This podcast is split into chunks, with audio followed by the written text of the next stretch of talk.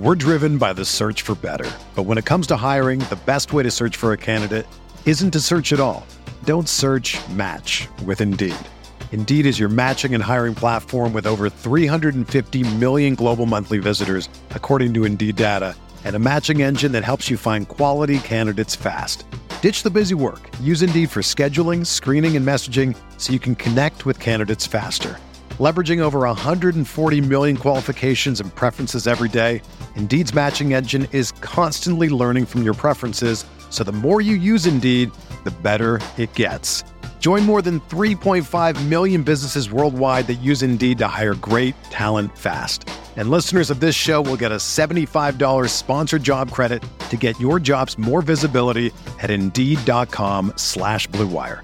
Just go to Indeed.com slash BlueWire right now and support our show by saying that you heard about Indeed on this podcast.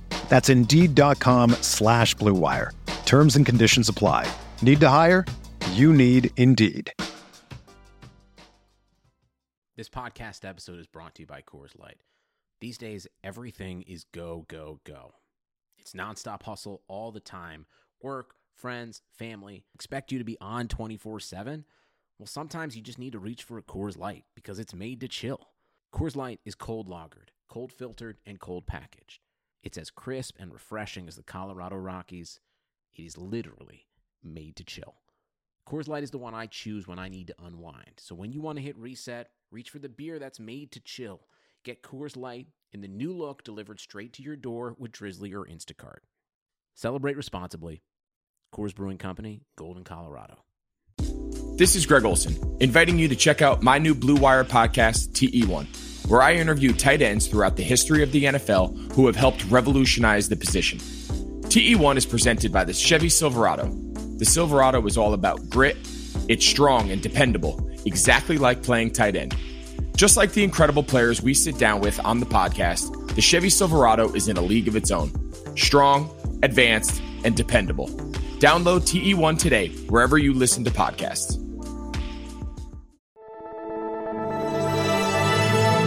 Blue Wire. New England sending QB Jimmy Garoppolo to 49ers. We believe we found the right guy. Garoppolo, quick pass, caught by Kittle. He dives, and he's in. Touchdown,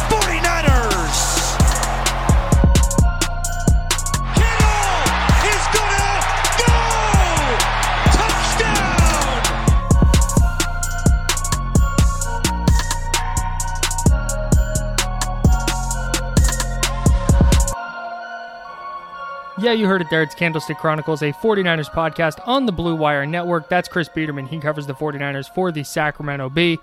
I'm Kyle Madsen. I write about the 49ers over at NinersWire.com, part of the USA Today sports media group.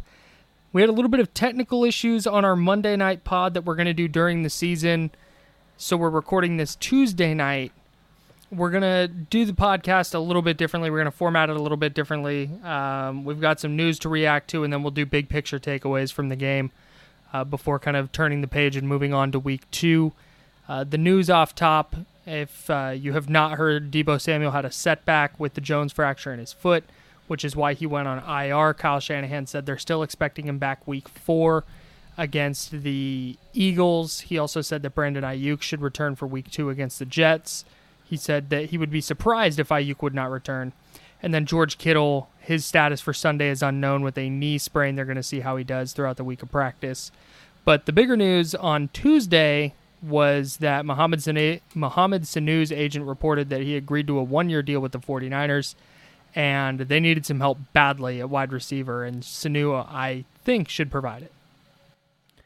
Yeah, I think it was really a, a smart uh, signing for the 49ers. He was available. It doesn't cost them anything in terms of draft capital. Um, so yeah, I, I think it's it makes a ton of sense. And with Richie James Jr. potentially going on the shelf now uh, for the foreseeable future with a hamstring injury, he'll it sounds like he'll be out at least this week. Um, and it could be longer. So the the way Kyle Shanahan talked about Richie James on Monday would indicate to me they're preparing potentially for a multi-week absence. And so with an open spot on the roster, um, or at least in the depth chart, adding somebody like Sanu is is a pretty sizable upgrade over the other options a team might have on the practice squad. They have three practice squad uh, wide receivers at the moment: River Cracraft, Kevin White, the former um, first round pick of the of the Chicago Bears, of course, and then um, Jauan Jennings, the recent seventh round pick. Um, I just think Sanu's better than all those guys, regardless of what happened in New England. So, given what we've seen from from the 49ers receiving corps in, in just one game without Samuel and without Aiyuk, um, it makes all the sense in the world to me to bring in Sanu because of his familiarity with the 49ers, uh, with the 49ers offense, essentially, after playing for Kyle Shanahan in 2016. And, um, yeah, no qualms with it. If if there's any frustration in my voice, I just want everybody to know that we've been trying to record this pod for two days and have had all sorts of uh, of technical issues. So I'm knocking on wood. I'm crossing uh, crossing my fingers, hoping that we could record this without a hitch because uh, you know, like 49ers fans are frustrated with their team. You and I have been really frustrated with the fact that we haven't been able to get this podcast out despite trying. So bear with us. We're going to try to keep it positive and keep it light. But um, yeah, watch appreciate the, everybody bearing with us. Watch quarters two through four of the 49ers offense on Sunday, and that's basically how this podcast recording has gone. Right, through no Very fault of our own. I don't think it's it's our fault. I think it's technology. It's 2020. It's Juju. It's something. Well, I'm not going to blame Juju Smith-Schuster. A couple touchdowns on Monday night is good for him. So, uh, real quick, the the thing I want to get to is uh, Mohamed Sanu has to pass three COVID tests before he can join the team. So I think the earliest he would be on the practice field is Friday, which I mean theoretically means he could play Sunday. I don't know how, how large of a role he w- he would have, but I, I imagine that we will see him on the field Sunday. What are your thoughts there? Yeah, you know, I, I really don't know. Um, I, Josina Anderson reported that he was flying out to the Bay Area on Tuesday, so I, I'm not sure exactly how much Sanu knows of the offense, if he can, um, if he's in shape. It's been a few weeks since he's played actual football or at least practice football um, after getting released by the Pats earlier in, in early September. So um, you know, I would assume he has a really good familiarity with the offense. I would guess as soon as he signs a deal, he'll get some version of the playbook on an iPad or something, right. and um, and he'll get refresher courses and and probably being on the position meetings via Zoom or something like that. I don't know that for a fact. We'll find out from Kyle Shanahan tomorrow when he addresses the media. But um, yeah, if if he's up on Sunday, it would be it would be obviously a nice development for the 49ers and and just long term, I think if your top three guys are um, in some order Deebo Samuel, Brandon Aiyuk, and Mohamed Sanu, I think that could be a pretty good receiving corps potentially. If um, and then you still have guys like Trent Taylor and Kendrick Bourne who uh, still have value, but maybe not as much value if they have to be your top two guys. Well, right. I, I, I think even just to your point, even if it's Bourne as the third receiver and Sanu as your four I, I think even that is is an upgrade over what they have. Yeah, I think that's totally fair. It's it's really a um I don't see any downside.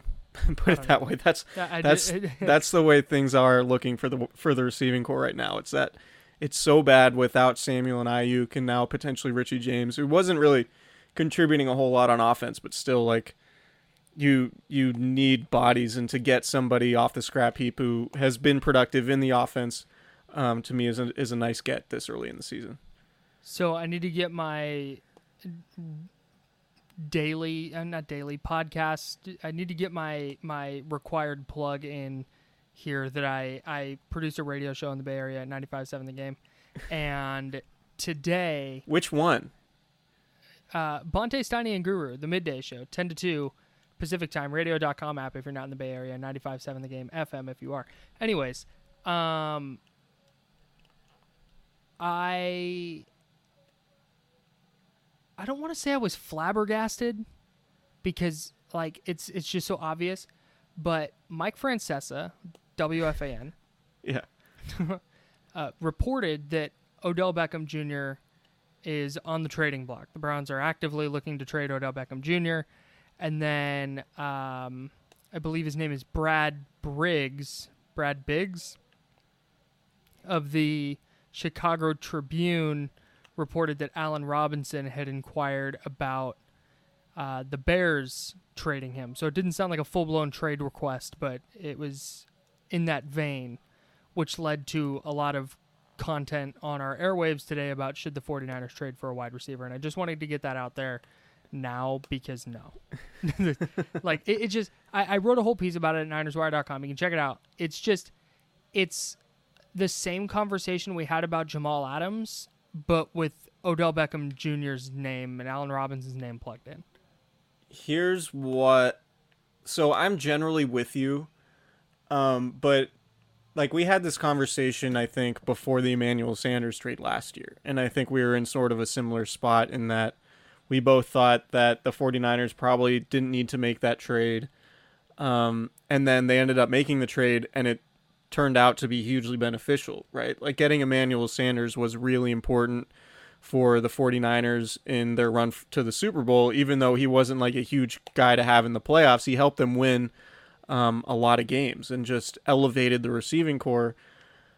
I don't know that necessarily Allen Robinson or Odell Beckham Jr. will do that. Not to say that Odell Beckham Jr. obviously isn't a great player, um, but like we talked about this in, in the group chat today there's a lot of risk in Odell Beckham Jr. right now. Like you don't know if you're getting somebody who is teetering uh right now. Like his career could be teetering and you don't want to bring him in and then have things go completely sideways because that could torpedo an entire season, right?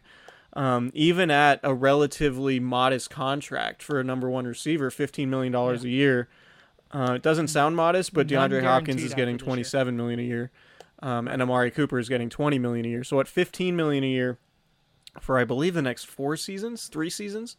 Um, this season, maybe three more. I have to go back and look, but um, the value is is kind of there. I think, unless he tries to push for a new contract, which is something he might do um, with the Browns or his next team or whatever. But I am not as out on the idea of trading for one of those dudes as I normally would be. Normally, I'm against making big trades like this, and but the reason why is you're not gonna Odell Beckham Jr. isn't gonna cost like multiple first round picks, right? Like the Browns gave up to get him at this point. Yeah. Um, and I don't think Allen Robinson would either. So if you're looking at a scenario where, you know, like the Trent Williams trade, one of the reasons why the Trent Williams trade was so, so good for the 49ers is because it cost him a third and a fifth. Right. Um, and so, you know, if if the value is there, um, then I think it makes sense to to make a move like that because we saw how we we know how important a good receiving corps is. Um, if your window's wide open to win the Super Bowl, which which you and I still think it is for the 49ers, despite yep. um, the world ending on Sunday. so yeah, I'm I'm not completely out on the idea, but I do want to see, and this is tricky too, but I do want to see Aiyuk and Samuel on the field at once together. Right. Um, before making any determination like that. The problem is Samuel's only going to have, you know, maybe what three games before the trade deadline now. That's if he comes back to October fourth, which he can't mm-hmm. guarantee that he's not going to have another setback because Jones fractures can be really tricky. Um, and Trent Taylor just had setback after setback after setback last year in trying to recover from a Jones fracture and didn't play the whole season. Um, so I'm not I'm not saying that that I think that is going to happen with Samuel, but it's it's in within the realm of possibility. So um, a lot of that is to say I'm not completely out on the idea of Odell Beckham Jr. Um, or Allen Robinson, but I think it's I think it's unlikely. I think it's more unlikely than it was last year when the 49ers got Sanders. I do too. Let's uh, let's hit a quick break and get to our big picture takeaways from uh, from Sunday when the world ended. hey, this football season will be different, and Pepsi is here to get you ready for game day, no matter how you watch this season. Pepsi is the refreshment you need to power through game day and become a member of the League of Football Watchers. That's me. I get up on Sunday, I bang out some yoga, get a healthy breakfast, and then I hang out, I grab a Pepsi, and I'm smashing Pepsi while I am watching football all day Sunday. It is among my favorite things. These passionate fans are the real, that's you, that's me, that's Chris. These passionate fans are the real generational talent that Pepsi fuels. That's right, I am fueled by Pepsi because Pepsi isn't made for those who play the game, it's made for those who watch it. Pepsi, made for football watching. Even though sports had a break, your bin- business didn't. You have to keep moving, and that makes hiring more important than ever. And Indeed is here to help. Indeed.com is the number one job site in the world because Indeed gets you the best people fast. Unlike other sites, Indeed gives you full control and payment flexibility over your hiring. You only pay for what you need. You can pause your account at any time, and there are no long term contracts. Plus, Indeed provides powerful tools to make your search that much easier, like sponsored jobs, which are shown to be three and a half times more likely to result in a hire. With 73% of online job seekers visiting Indeed each month, Indeed is going to get you the important hire you need, just like they have for over 3 million businesses. Right now, Indeed is offering our listeners a free $75 credit to boost your job post, which means more quality candidates will see it fast. Try Indeed out with a free $75 credit at Indeed.com slash BlueWire. This is their best offer available anywhere. Go right now to Indeed.com slash BlueWire. Terms and conditions apply. Offer valid through September 30th. All right, let's talk about what happened Sunday. because Yes, let's do that. It wasn't good, and I don't want it to come across like either of us thought it was good. but at the same time, the season is not over. It's going to be okay. Um, Jimmy Garoppolo does not need to be replaced by Nick Mullens. Uh, heard it twice in the last two days on the radio, by the way. Um, it's all right. Like, the there's there's 15 more games, and just because the Niners didn't start 8-0 doesn't mean this season is a total failure. Well, I just wanted to get that off my chest. yeah, so the game does count. It does. Um, but week ones are notoriously weird. Very. And uh, I, I think, and I'm not here to be a 49ers apologist or make excuses for them, but like, how weird is week one?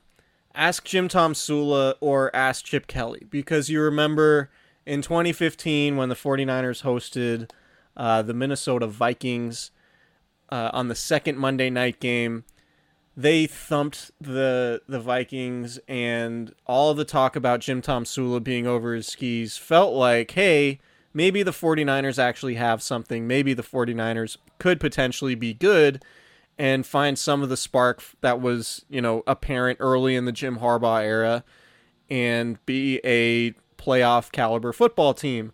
Well, the 49ers went 5 and 11 uh, and ended up not being very good. The same happened the next season with Jim re- replacement, Chip Kelly, when the Niners thumped the Rams.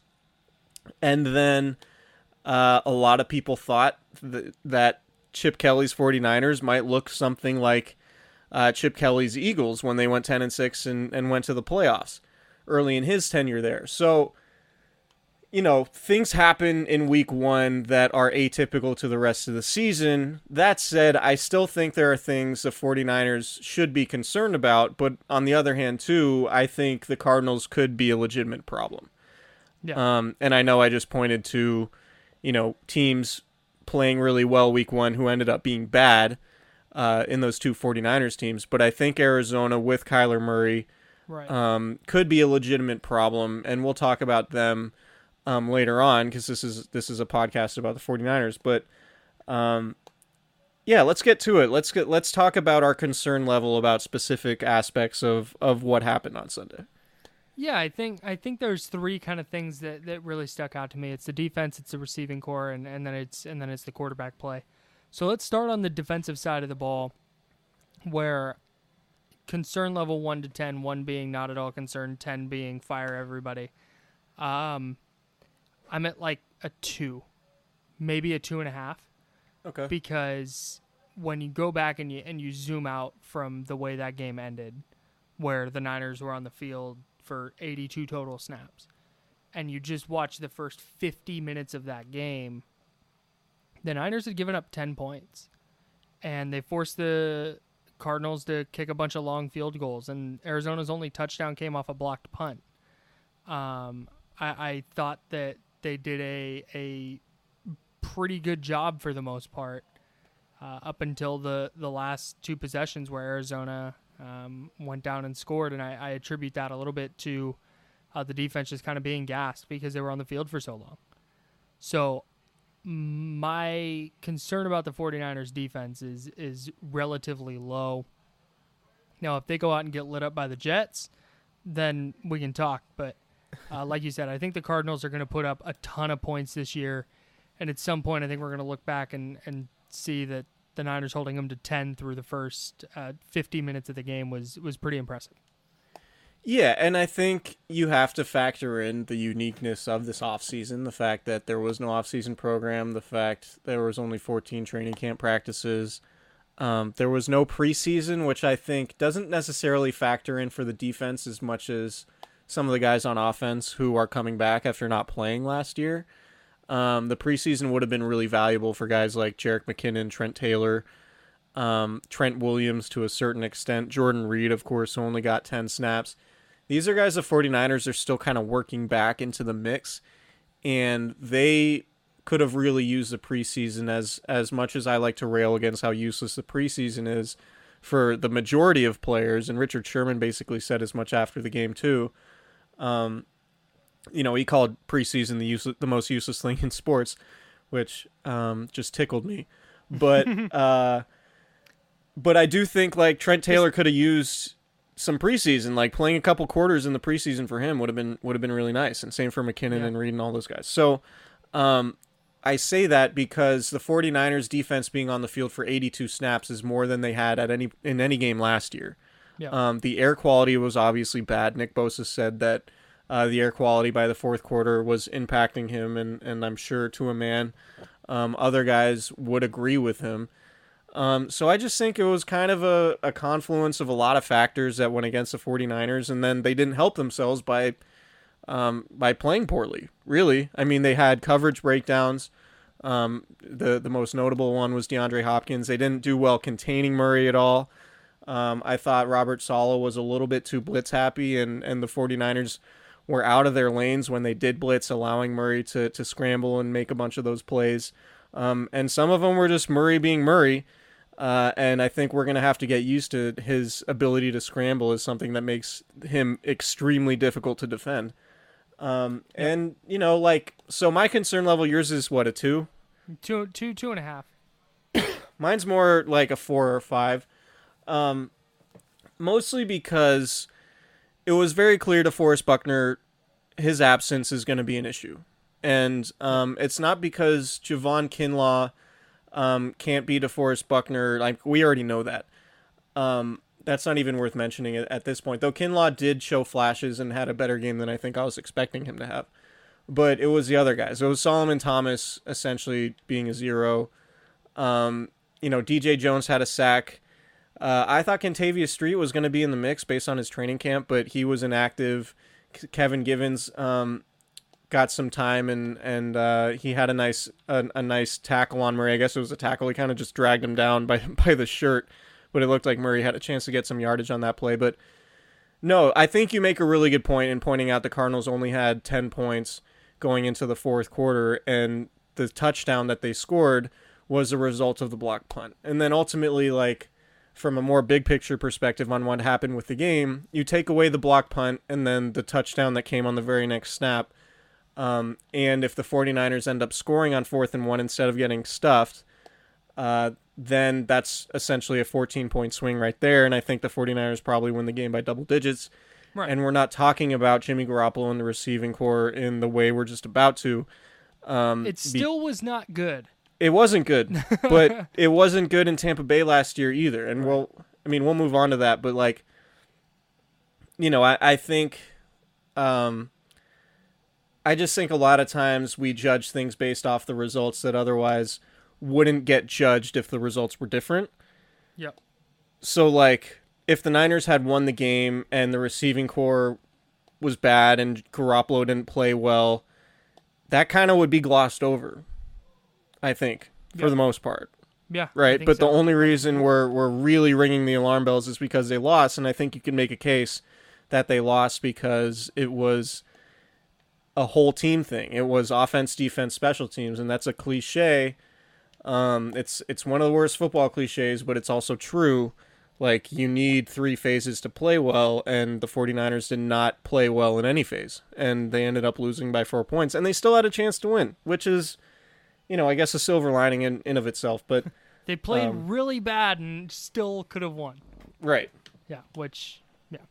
Uh, the receiving corps. What's your concern level? Uh, let Let's amend this to what's your concern level now that they have Mohamed Sanu, and did it change at all? Um, well, I still want to see Sanu practice. I'm still Yeah. uh, a little. I'm trying to figure out exactly why things didn't work out with Sanu in um in New England, because they have was slow. what's that? He got hurt last year and then he was slow this year. Yeah. Well, so I'm I'm curious to see how that goes. Um, I'm pretty concerned with the receiving corps because I don't know how quickly. Like I I think mid-season Trent Taylor is going to be much better than he was Sunday.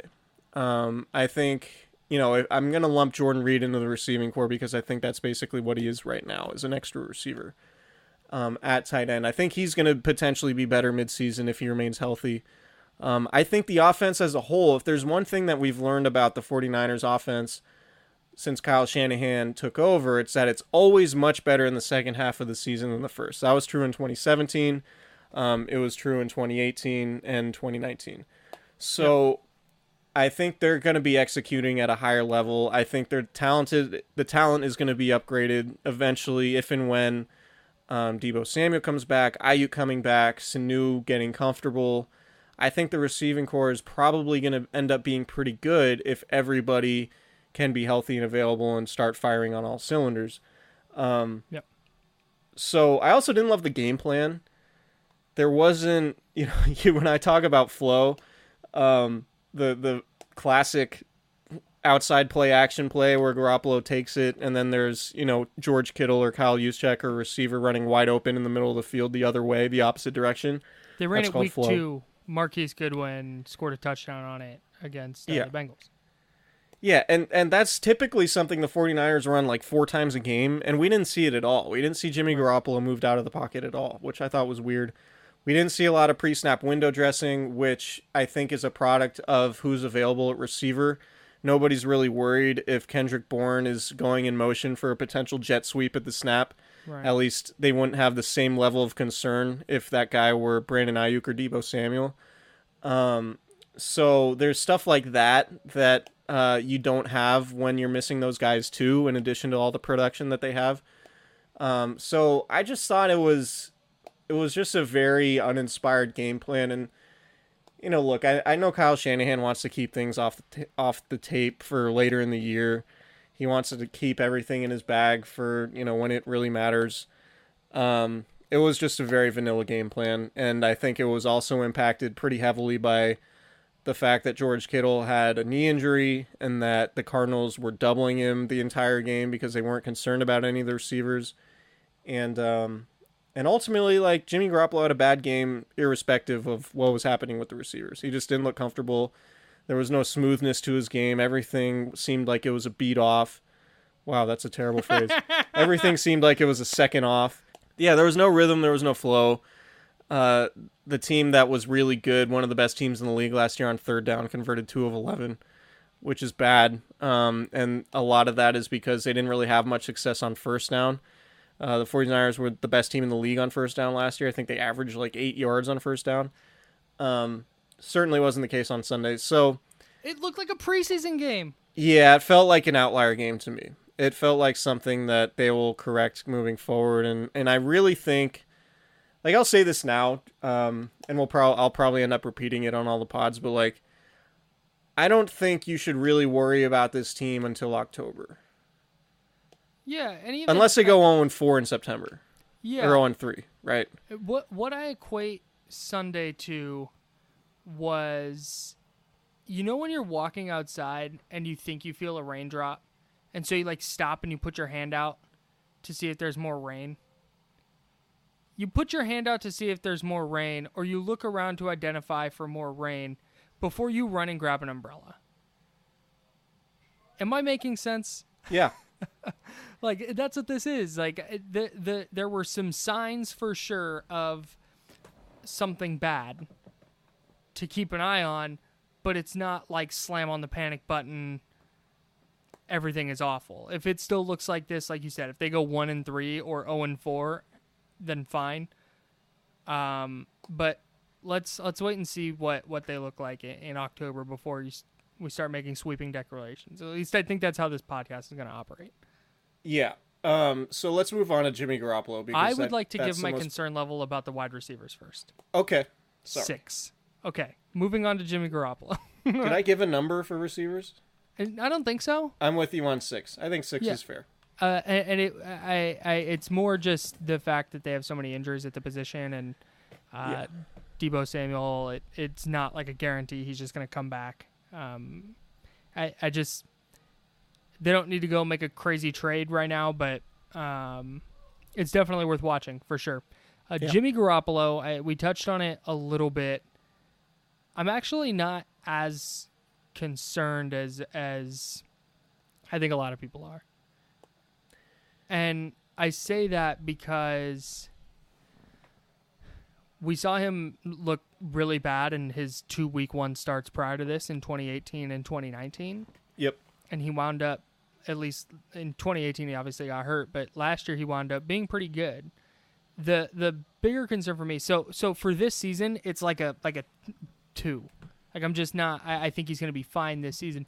The where my issue comes in with Jimmy Garoppolo is, and feel free to to go away from this if you want, but the bigger concern for me with Jimmy Garoppolo is that he doesn't take a step forward this year, and maybe last year was his ceiling. That would that would be the the bigger issue for me. So here's how I look at the the Jimmy Garoppolo thing. So like to you to your point, he was bad in his last two week ones. He was bad in Minnesota. He completed 45% of his passes um, to start 2018. Excuse me.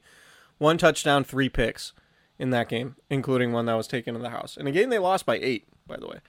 Um, which sounds, which doesn't sound like a lot given that context.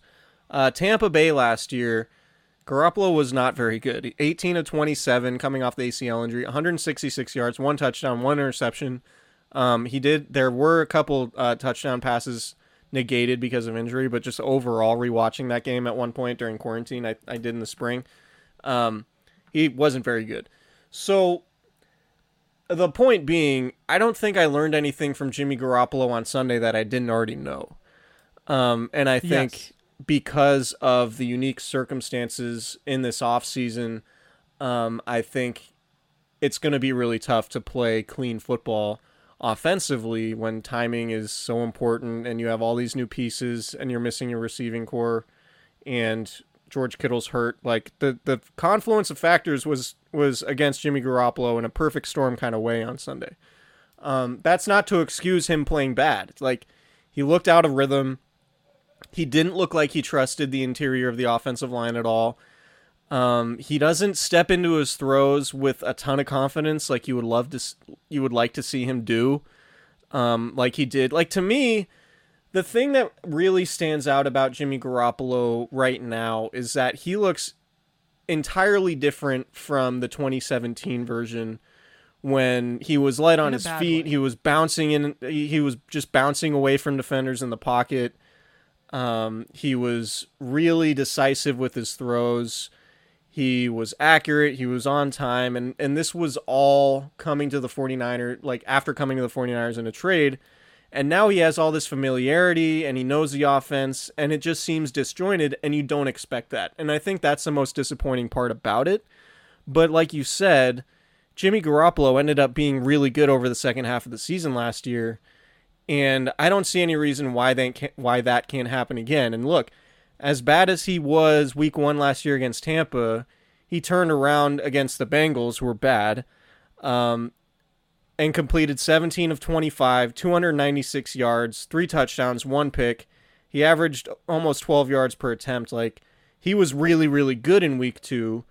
so we've seen that sort of turn on its head from Garoppolo, right? Like he can turn um, he can turn things around quickly. So maybe something similar like that happens to the Jets, because I do think there's an element in the NFL whenever you're shoveling dirt on a good team, they tend to respond, right? Like that's just something that happens. What happens in a game is often the exact opposite of what happens in um, in the media or you know in narrative creation. Everybody just sort of expected, oh, the Niners are really hungry. They're really pissed off after losing the Super Bowl. They're going to come out and thump the Cardinals, and and I sort of thought they would. I thought they would be able to run the ball better than they did on Sunday.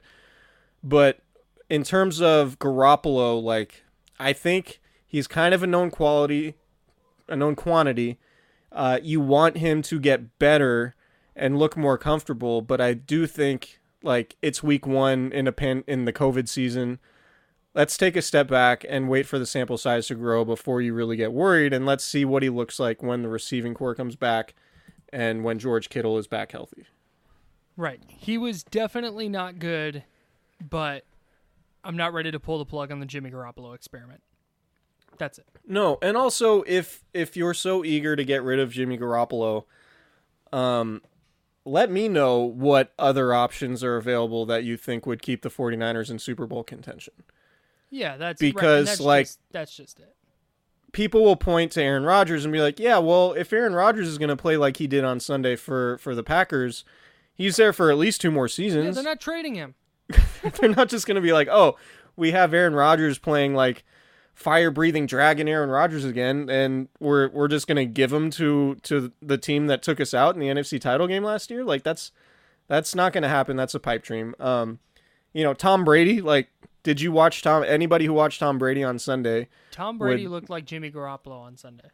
Right. So like that's that. You know, forty four year old Tom Brady next year. Like, is that something you're really interested in over Garoppolo? I think he's gonna be fine. I think he's gonna be better. Um, how much better he gets is you know than last year. Like the the my whole thing with with Garoppolo and I wrote a little bit about this for the Sac Bee going into the season was the next step for him is not like he needs to be better statistically or you know it, he just needs to be a quarterback that Kyle Shanahan can trust in a big moment like the playoffs and not say hey we're just going to be we're just going to run over our opponent with the running game because that might work like in one playoffs, but it's not going to work again in these playoffs if the 49ers get there, right? They're not just going to be able to run over teams. I don't think that's going to happen. So they're going to need Garoppolo to be somebody that Shanahan trusts and not somebody who throws a bad interception and then Shanahan just decides, "All right, I'm taking it out of his hands. We're going to we're going to win this game with defense and running the ball because the defense isn't going to be as good this year because Buckner's gone." Um, and I think, not that last year was a one off, but I don't think the 49ers are going to have the best defense in the league this year. And so you need Garoppolo to be better. And you need Shanahan to be able to trust him in big spots and not treat him like a game manager. Yep. Um, like, which he essentially was in, in the playoffs, which worked for the 49ers. And he was good in the first three quarters of the Super Bowl, but like, you you need Garoppolo to take that next step and be a trustworthy quarterback. He needs to more what what he is right now is for every one Saints game, you're going to get one of these games where he just misses yeah. open guys and he makes bad throws and it just doesn't look good. And doesn't look confident or sure of himself. Yeah. And that's it you know, it that it's great when you get a game like he had in New Orleans, but you need those eh, six, seven, eight times a year and then the the level below that is still really good, not the complete opposite end of the spectrum. Yep. So, uh, one silver lining for Garoppolo is that he, outside of the throw to McKinnon that got intercepted, where where McKinnon drew the pass interference, um, there were no really head scratching bad throws directly at a defender, which it felt like there were multiple of those a game last year. Yep. Um, so he cut down on those, didn't have a turnover, didn't have a giveaway, which is great. Uh, now he just needs to combine that with, um, with the the stuff you all just that, all the stuff that you just mentioned. Um, so those are we're gonna go real quick through good and bad. Um, the bad is the three things we just talked about. The receivers weren't good, Jimmy Garoppolo wasn't good, and then the defense's last quarter uh, was not good. I feel like we don't need to expand on that much. Yeah. Okay. Uh, the good though, the defense through the first three quarters, and we talked about that a little bit earlier. But dude, they'd given up ten points, and the seven they gave up was when the Cardinals got to start on the 49ers 10 yard line because of a blocked punt. I, I thought, um, you know, they, they, they were historically good through the first like four or five weeks last year. And I didn't think there was any chance we were going to get that again, but it's still really clear they can be a top eight or 10 defense. And if this offense clicks, that's all they need.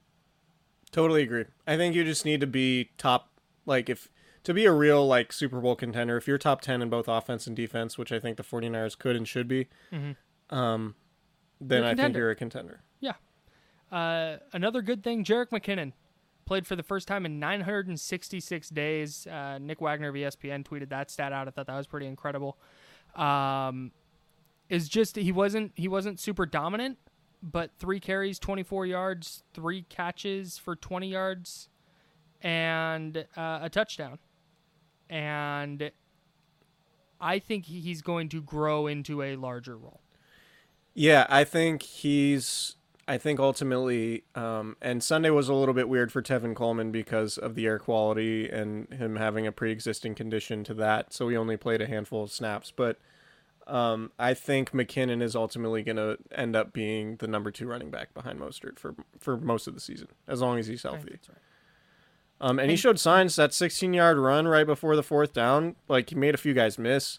Yeah. Um, he's got good speed. He's returning kickoffs.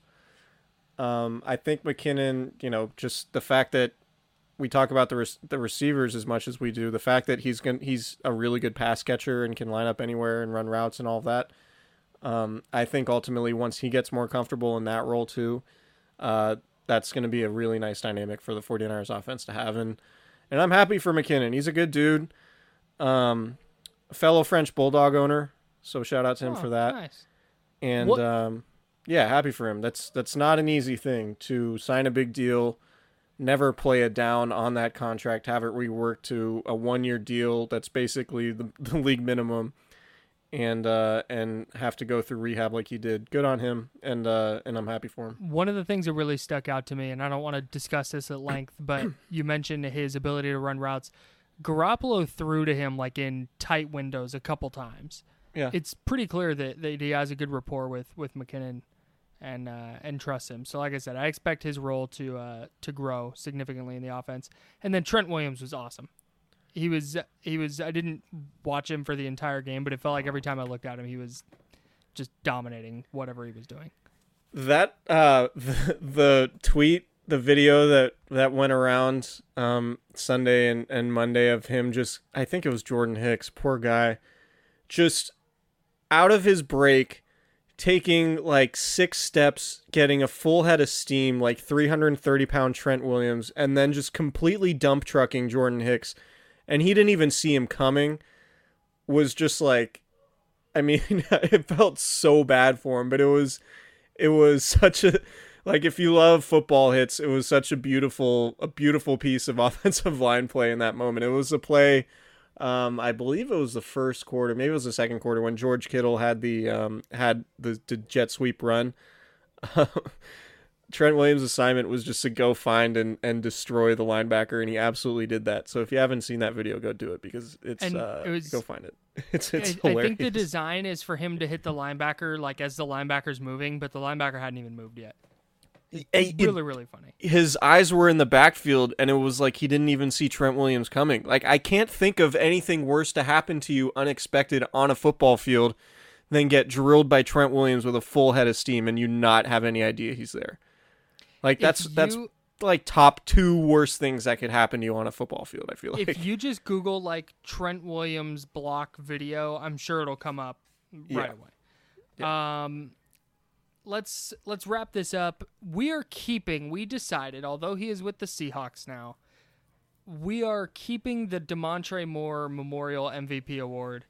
Uh, Damontre Moore, who was uh, with the 49ers in camp last year, had a really good preseason and then got cut, and then re-signed to the team after you and I. Uh, I don't want to say made jokes, but well, put it like, put it this he like wasn't very he he wasn't he, he wasn't great in his NFL career, and It was making fun. So the point, the whole point of the Damontre Moore bit was If we were missed it. making fun of all the people who were apoplectic that he didn't make the team because of what he did in the preseason.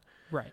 Um, Which and I think we were right. every year. We were right about that because the Yeah. 49ers defensive ends, although Dee Ford was hurt, um, the 49ers were fine at defensive end and they didn't necessarily need Damontre Moore. And But- I had to have the conversation with Damontre Moore in person back when uh, reporters used to talk to football players in football locker rooms.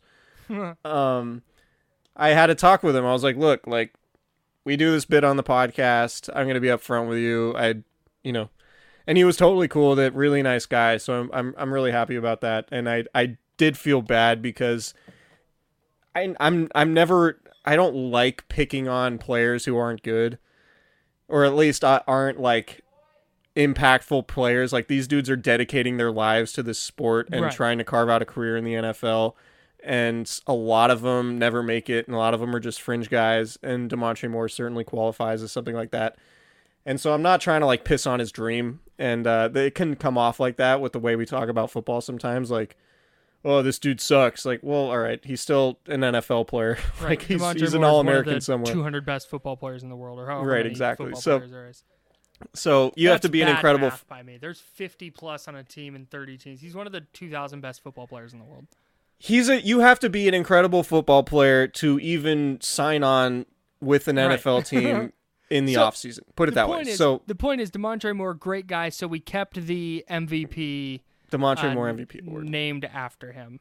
I think as long as we have this pod, it'll be the Damontre Moore. yeah, MVP. no, definitely. And so what we were trying to do just then is explain how the meaning has changed. Yes. Um, big Damontre Moore fans on this podcast. This is a big Damontre Moore house. Uh, who was your Damontre Moore Memorial MVP? Um, we should probably ditch Memorial because he's not dead. Great point. Who was your Damontre Moore MVP? Um, I'm gonna go with Kyler Murray because like he was just to me unstoppable, and the Niners defense didn't play well. I mentioned they didn't contain him well. I didn't love the play calling and the blitzing. Um, it didn't work, and it, they didn't execute it well. Um, but man, 26 of 40, 230 yards, a TD, and an interception. That's not like those aren't great numbers, but adding 13 carries, 91 yards, game high 91 yards, and a touchdown. Um, just an incredibly difficult player to defend when he's moving around like that. And uh, and I think the 49ers will be better when they play in Arizona later in the season. But um, I think it's pretty clear Kyler Murray was the MVP of the game. But you have somebody you can make a very intriguing case for. Yeah, I'm gonna go with uh, DeAndre Hopkins, the Cardinals wide receiver who racked up 151 yards on 14 catches, narrowly missed a touchdown, 16 targets. 16 targets. Uh, the Niners defense is really good, and they just didn't quite have an answer for him. Um, I, I, I don't I don't really have a lot to to say about DeAndre Hopkins' performance. He was awesome. and that's sort of like we talk so much about receivers on the show, but that's sort of the difference between having elite dudes who you can just say, "Hey, run these really simple routes against a cornerback that you're better than, and we're going to force feed you and you're going to have 150 yards." right. Like the Niners don't have anybody right now with maybe maybe with the exception of George Kittle, but even then he's operating in the middle of the field and it's much easier to double him and all that. It's he's not you can't isolate him outside. I mean, you could, but it would sort of defeat the purpose of having George Kittle. Um I real quick. I want to before we get off DeAndre Hopkins here. yeah. I would. Did you look up? Don't don't look it up if you haven't. Did you look up his PFF grade? Pro Football Focus. No, I did not. I'm guessing it's good. Okay, so I love Pro Football Focus. Uh, they're excellent. If you don't have a PFF account, uh, I recommend paying for one. It's terrific. Um, just offhand, venture a guess. His grade Uh 92. no, seventy nine point five. What? Why? because his run blocking grade checked in at a 32.7 so Is his is, is not- his for- color still green? so yeah yeah On so for reference system? pff has a grading scale just if you're not familiar 60 is average if you grade out at a 60, you just were the baseline level player. Anything 90 is elite. Like if you're an, I think Trent Williams was like an 88 or a, something yeah, like Trent that. Trent Williams is like 88. Uh, Yeah. George Kittle last year was like a, the highest graded player in the league was like a 93 something. Yeah. So for DeAndre Hopkins to get a 79.5 on a game where he had 14 catches and 151 yards is really funny. Because 79.5 is good, but good in a way that like yeah, that guy had a good game, not 14 catches, 151 yards where you're like holy shit that guy dominated. So I just wanted to run that by you. Imagine being the guy that was like, yeah, Hopkins is okay. That run blocking though. What was Murray's grade? Kyler Murray's grade. I don't have it up in front of me. Give me one second. Um, Kyler Murray graded out at a 70. Yeah, trash. Him. God, he sucks, dude. Yeah, PFF's funny like that. Yeah. Uh, I love they're great. PFF too. I love Yeah. their numbers. I have issues with some of their grading, but everybody does at some point. Right. But Let's get out of here. Yep. We got 48 minutes into this, and uh, our equipment didn't crap out, and I'm happy about that. So Yeah. moving moving forward, we'll record Monday nights, uh, unless it's a Monday night game, and then we'll obviously do Tuesday. Uh, same thing with Thursday. We'll do we'll do Friday. Um, technology permitting. yeah, and hopefully we we got a fix here that'll that'll continue working. Um, and then we'll do another one in the middle of the week. I think we'll record it Thursday, so it'll come out Friday. So make sure to check your feeds for that. Subscribe, rate, and review if you have not. Thank you all for bearing with us, and we will see you next time as we get you ready for the Jets and 49ers. The wait is finally over. Football is back, and you might not be at a game this year, 49er fan, but you can still be in on the action at Bet Online. Bet Online is going the extra mile to make sure you can get in on every possible chance to win this season. Boy, are they, and boy, am I.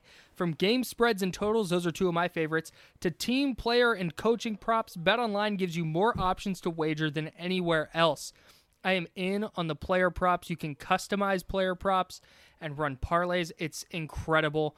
Uh, but if you're new to betting and you just want to do your spreads and totals, that's great too. You can get in on their season opening bonuses today and start off wagering on wins, division, and championship futures all day, every single day. Head to Bet Online today and take advantage of all the great sign up bonuses. And don't forget to use promo code BLUEWIRE at betonline.ag. That's BLUEWIRE, all one word B L U E W I R E. Bet Online, your online sportsbook experts. Okay, parachutes ready. Boy, the things I go through to get auto loan rates as low as 0.99% APR for 60 months on new vehicles with PenFed. You are aware that you don't have to be a military member to save hundreds on your auto loan, aren't you? Anyone can join PenFed. As someone terrified of heights, I probably should have looked into that. Probably. Drop me off at the shore. PenFed Credit Union. Visit PenFed.org slash autos or call 1-800-247-5626. Advertised rates available through the PenFed car buying service. To receive any advertised product, you must become a member of PenFed, insured by NCUA. When you make decisions for your company, you always look for the no-brainers. And if you have a lot of mailing and shipping to do, Stamps.com is the ultimate no-brainer. It streamlines your process to make your business more efficient, which makes you less busy. Mail checks, invoices, legal documents, books, and everything you need to keep your business running with Stamps.com. Seamlessly connect with every major marketplace and shopping cart if you sell online. Schedule package pickups through the dashboard and automatically see your cheapest and fastest shipping options from different carriers, with rates up to 89% off USPS and UPS rates. And with the Stamps.com mobile app, you can take care of mailing and shipping wherever you are, even on the go. Make the same no brainer decision as over 1 million other business decision makers with Stamps.com. Sign up at Stamps.com with code PROGRAM for a special offer that includes a four week trial, plus free postage and a free digital scale. No long term commitments or contracts. That's Stamps.com code PROGRAM.